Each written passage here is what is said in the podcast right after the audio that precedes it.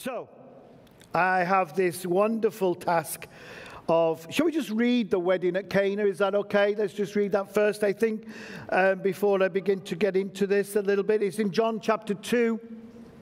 I don't know if it, does this come on behind my head? Does it? Oh, so if you haven't got your Bible, you've obviously know it. Um, who knows this passage? I don't need to bring my Bible to church. I know the passage. Who knows it? Nobody? Okay. Uh, well, listen, just listen, or on your iPad or iPhone or whatever, or if you're a traditionalist and you use paper. John 2, verse 1. On the third, say third day. Now, this is going to be important, you see. A wedding took place at Cana in Galilee, and Jesus, can you say Jesus' mother? She was there as well. That's going to be important as well. And Jesus and his disciples had also been invited to the wedding. And when the wine was gone, Jesus' mother said to him, They have no more wine. Woman, why do you involve me? Jesus replied, My hour has not yet come. And his mother said to the servants, Do whatever he tells you. Nearby, can you say six stone water jars? Six stone water jars. A bit of a tongue twister, isn't it? Nearby stood six stone water jars, the kind used, that's important, we're going to talk about in a moment, the kind used by the Jews for ceremonial washing, each holding from 20 to 30 gallons. And Jesus said to the servants, Fill the jars with water. So they filled them to the brim. And then he told them, Now draw some out, take it to the master of the banquet. And they did so. And the master of the banquet tasted the water that had been turned into wine, and he did not realize where it had come from though the servants who had drawn the water, they knew. Then they called the bridegroom aside and said, Everyone brings out the choice wine first and then the cheaper wine after the guests have had too much to drink. But you have saved the best till now. What Jesus did here in Cana of Galilee was the first of the signs through which he revealed his glory, and his disciples believed in him. After this, he went down to Capernaum, where with his mother and brothers and his disciples, and there they stayed for a few days. Amen. So, what a great story. I don't know if that happened to you at your wedding. There's three important details that we're going to look at.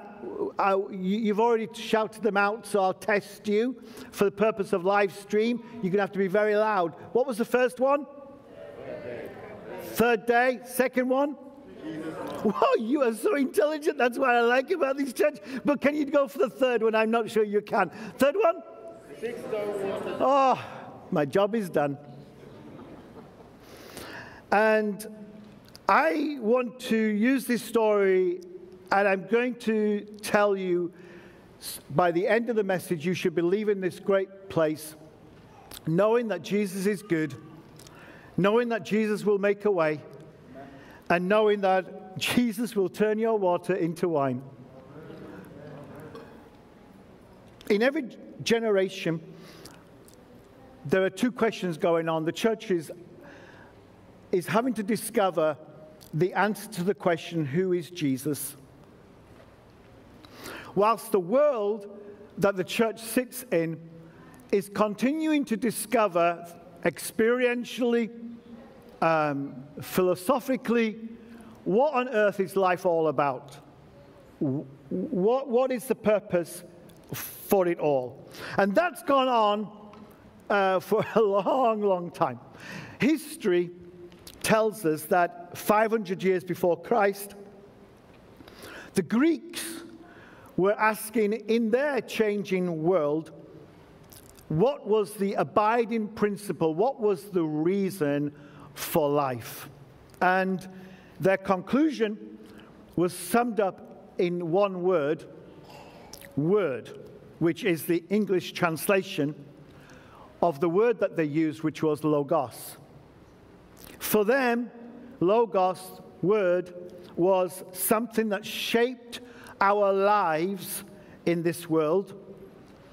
Logos was pre existent, and it bridged the gap between whoever God is and their world.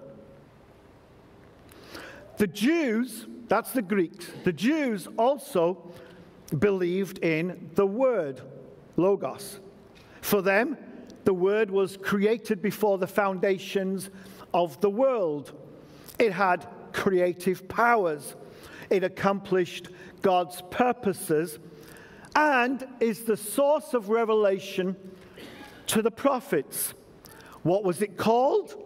It was called the Torah, the revelation found in the first five Old Testament books Word, Logos, and the Torah, trying to answer the meaning of life. And here in 2021, though there's lots of different change of, language, change of culture, pretty much nothing has changed. People searching for the meaning of life. Perhaps 50 to 70 years after Jesus, his loved disciple John writes his gospel. And this series, you, we're going to look through all the gospels of the encounters of Jesus. But here we are in John, and, and he's looking back, and he's fully aware of the Greek position, and he's fully aware of the Jewish position regarding the meaning of life, the reason for it all, why we're here, and our purpose for life. And this is how John starts his gospel, and it's superb. In the beginning was the Word. The Word was with God, and the Word was God. From the springboard of the Logos and Torah, John is going to go on in his gospel to record that Jesus is the bread, the light, the door, the shepherd, the resurrection, and, and the life, the way, truth, and life, the vine, and he does so taking two simple words that Moses would not use because they're so holy for God I am. But more than this, in order to demonstrate who Jesus is, John says right at the end of my gospel, uh, of his gospel, he says this Jesus performed many other signs in the presence of his, his disciples, which are not recorded in this book. But these are written that you may believe that Jesus is the Messiah, the Son of God, and that by believing you may have life in his name. And so then John tells seven miracles, of which the first miracle is the wedding at Cana. One final thing to say before we get into it is this 20 years before John writes the gospel, something has happened which is momentous and a very important event, far reaching consequences, and that is that the second temple was destroyed in AD 70. And John, throughout this whole gospel, and here especially in the miracle, he's showing that Jesus is the fulfillment and indeed the replacement of Jewish festivals and the temple. The point being is this though that the temple has been destroyed, God has not left. He hasn't lifted his presence. In fact, through Jesus, God is here more than at any other time. That's the whole thing of John's gospel. So let me start you with the first miracle, John says, and he gets into this wedding. And I believe a number of things that John is wanting to tell us is this that Jesus is good, he is goodness. I'm not sure if you've ever been to a wedding from hell. I'm not sure if it's your own personal experience. Um, and I don't want to, to go back into the skeleton cupboard of your life, but I notice that you are looking at your husband. don't worry about it. Heaven will be a better place. Um, but the closest one to hell that I've ever officiated at was when the bride, um, well, you, I don't know if you were, brides, were you late? Just a little bit late? I mean, you've waited all your life to be a bride. and you're late. I don't know what that's about, but culturally, uh, you know, I think right across the world, I think there's this expectation that suddenly brides just want to let the groom sweat a bit. Well, my wedding from hell that I officiated, this, this bride, even after 30 minutes, we were looking for her. And I thought, I mean, I looked at the groom and thought, well, you know, unlucky. Um, you know. So anyway, I went out on the street to try and find her, and if I call her, if I can't find her, I'll find somebody else. And and anyway, I found her. She was wearing a wedding dress, and the reason why she was late was her father was absolutely blind drunk. And I thought, well, this is the first time. So we uh, took him in through the back way. I threw coffee down him like there was no tomorrow, just to try and get him to stand up and it was the most shameful, embarrassing. The family were all embarrassed, they're all rolling their eyes, and I was trying to, oh, it's fine, don't worry, it's okay.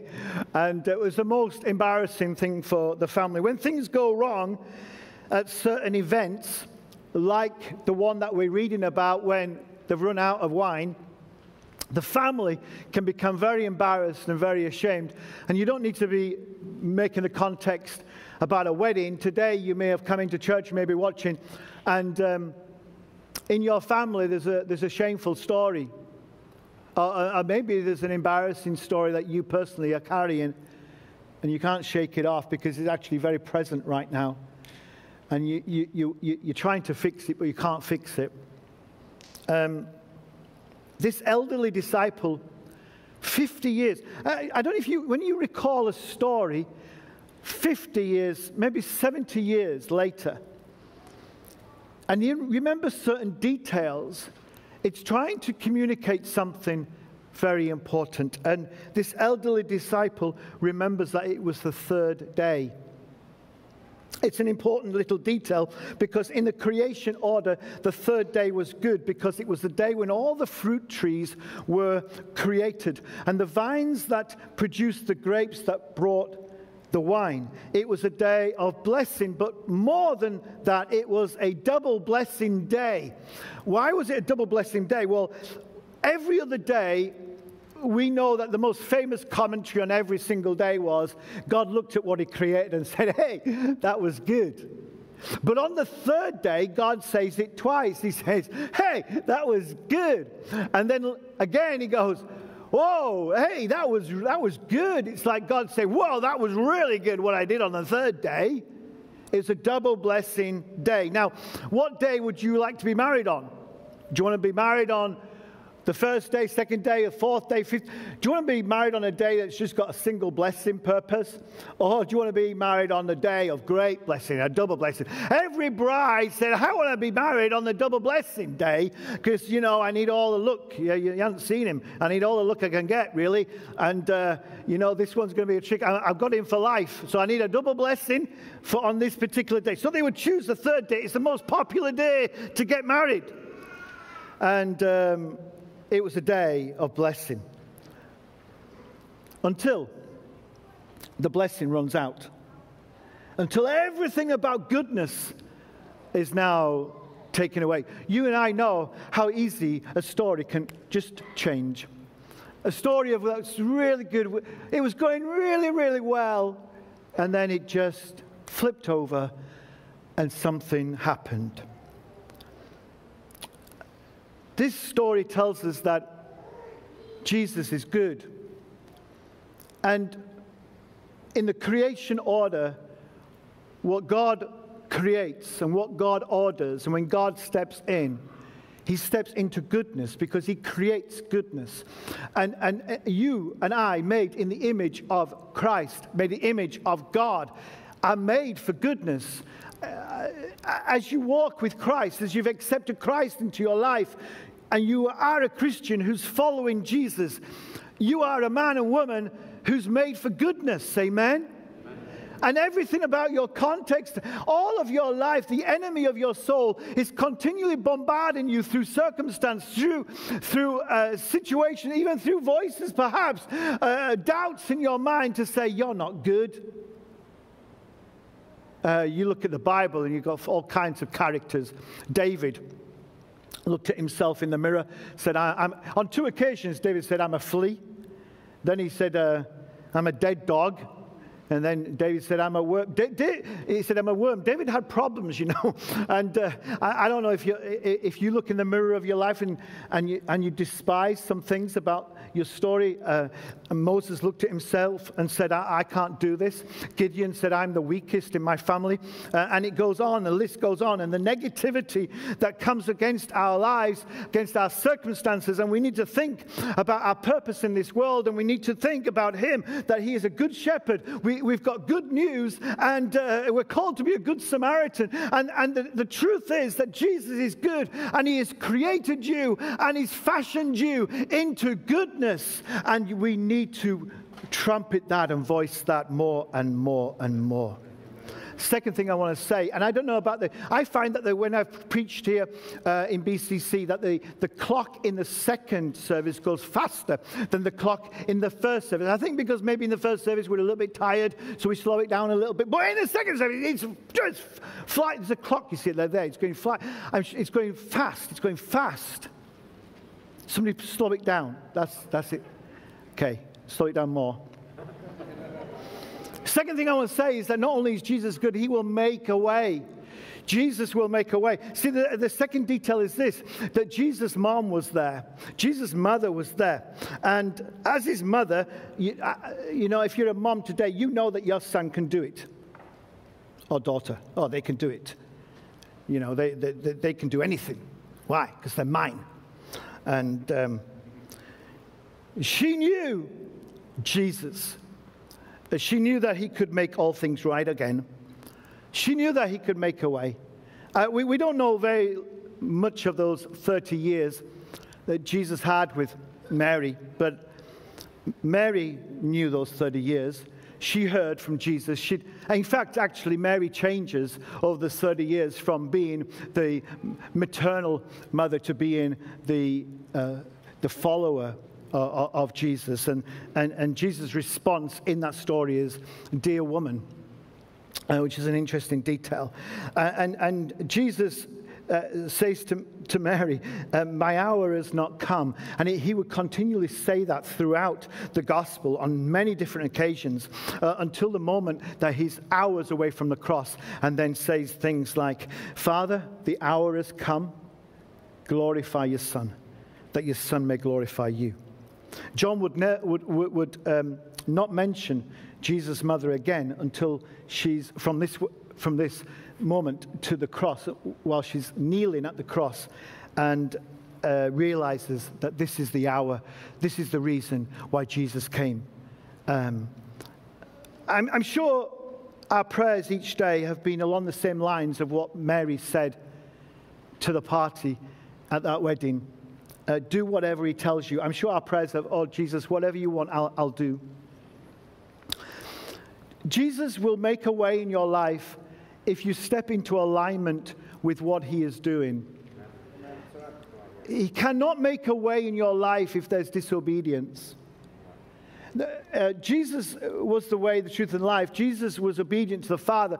Jesus had to step into alignment with God in order to make a way for salvation for the whole world. And he learned obedience through the wilderness. He learned obedience in the Garden of Gethsemane.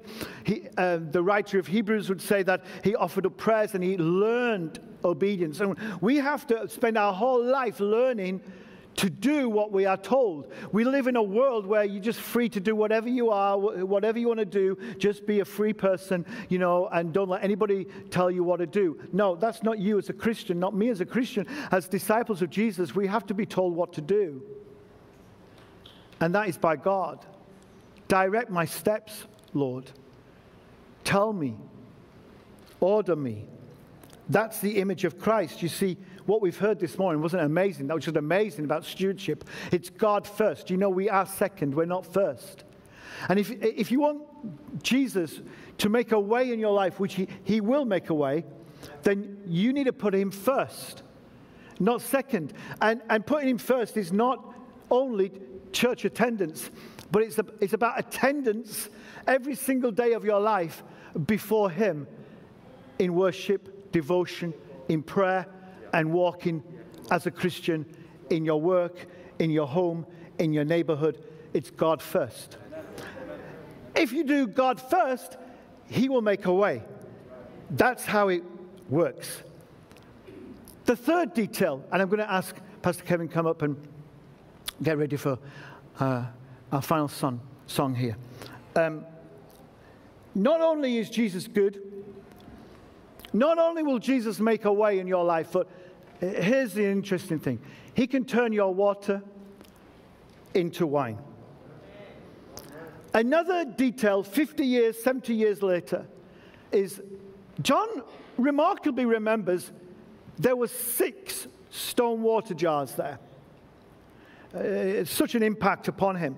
20 gallons at least of water. They were used for ceremonial washing. Culturally, what's that about? It's about making you acceptable before other people and before God. That's what they're there for. And this is an important detail. when the water was turned into a wine, and then the juice came out and took it to the master, can you imagine then just stepping forward and saying, Oh, I've not washed my hands? And then you go in, Whoa, what's all this? I was expecting water. It's all wine. It's quite comical. It's lovely. What's the whole point of it? it? Is this the jars filled with wine speak of the blood of Jesus, the death of Christ, the blood of Jesus. At his Last Supper, he would take the cup of wine and say, This wine is not wine. This is my blood, which I'm pouring out for you. And when John looks back at that six stone water jars, water into wine, the water which was all about people trying to make, make their own way in life, but then it's turned into wine and it's a symbol of actually you can't do it. You cannot make your own way in life. It's Jesus and Jesus only who can do that for you. John remembers that actually it is the blood of Jesus Christ that makes the difference in this world. It's the blood of Jesus Christ that makes a way where there doesn't seem to be a way. And it's the blood of Jesus. Where will it start? It won't start in some miraculous Messiah proof declaration, which we will discover in the series of people's blind eyes being opened and the lame dancing. But it will start in a shameful story of a family where it was good and it's just something's happened and we feel so embarrassed. We feel we can't just show ourselves in public anymore because of what's happened in the story of our life. Is there anyone there who can turn our water into wine? Is there anyone who can turn it for us? And John says, I still believe, I still believe 50, 70 years ago, I know that Jesus can fix it for you.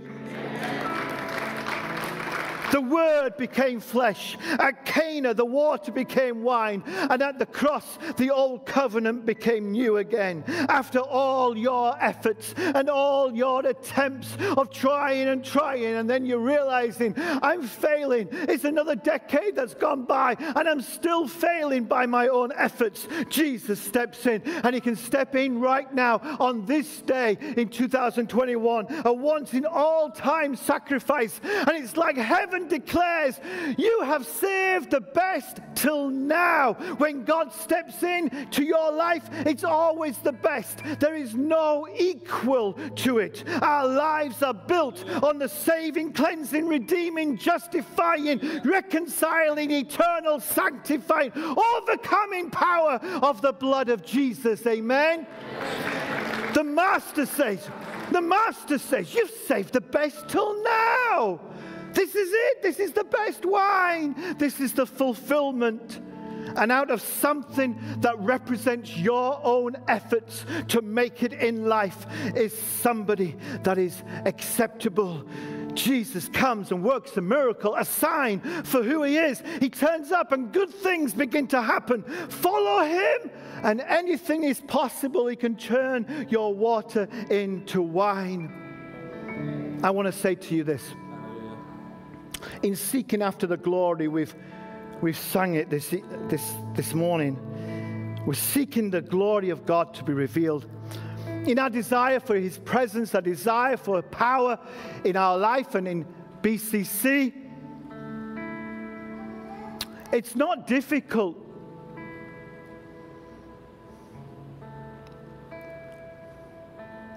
Why don't we just do something simple? Because across your street, in your family, in your neighborhood, in your workplaces, there are people whose story has turned sour. And we don't need an inquiry. You don't need to say, oh, I'll do some forensic work. We'll, we'll put it on social media and have all kinds of opinions of what's happened in your life. No. Why don't we do something that Jesus wants to do? And that is to cover the pain and cover the humiliation of people's lives and says, You know what? I'm here to help your life become better. Because I believe that Jesus is good. I believe that He will make a way. And I believe that Jesus turns water into wine. He turns all your efforts into something beautiful because all you trying to be acceptable in this world, I've got something so beautiful that you will become acceptable in heaven.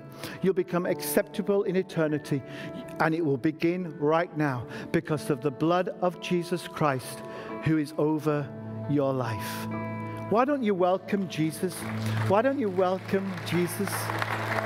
Welcome Jesus. The power of the blood is not, it's not gone away. It's here today. It's not a story. It's as powerful today as it has ever been. It's here right now on live stream. It's here in this wonderful place.